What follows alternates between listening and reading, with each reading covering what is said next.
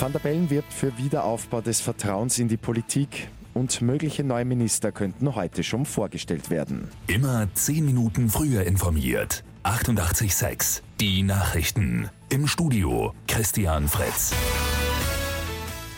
Bundespräsident Alexander van der Bellen hat eine Rede zur aktuellen politischen Lage in Österreich gehalten.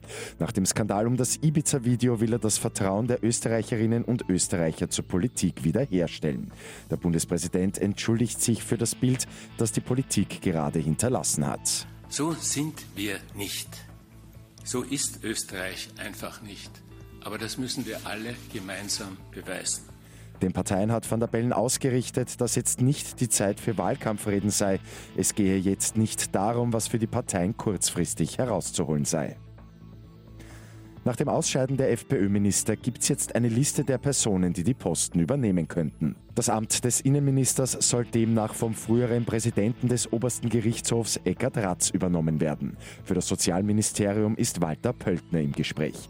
Das Verkehrsressort könnte von Austrokontroll-Geschäftsführerin Valerie Hackel übernommen werden.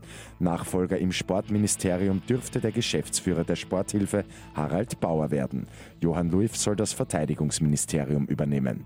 Heute schon könnten die neuen Minister angelobt werden. Und noch ein kurzer Blick nach Großbritannien. Premierministerin Theresa May will das Parlament in London heute über ihren neuen Brexit-Plan informieren.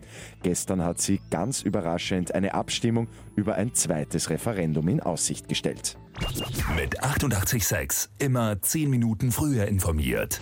Weitere Infos jetzt auf Radio 886 AT.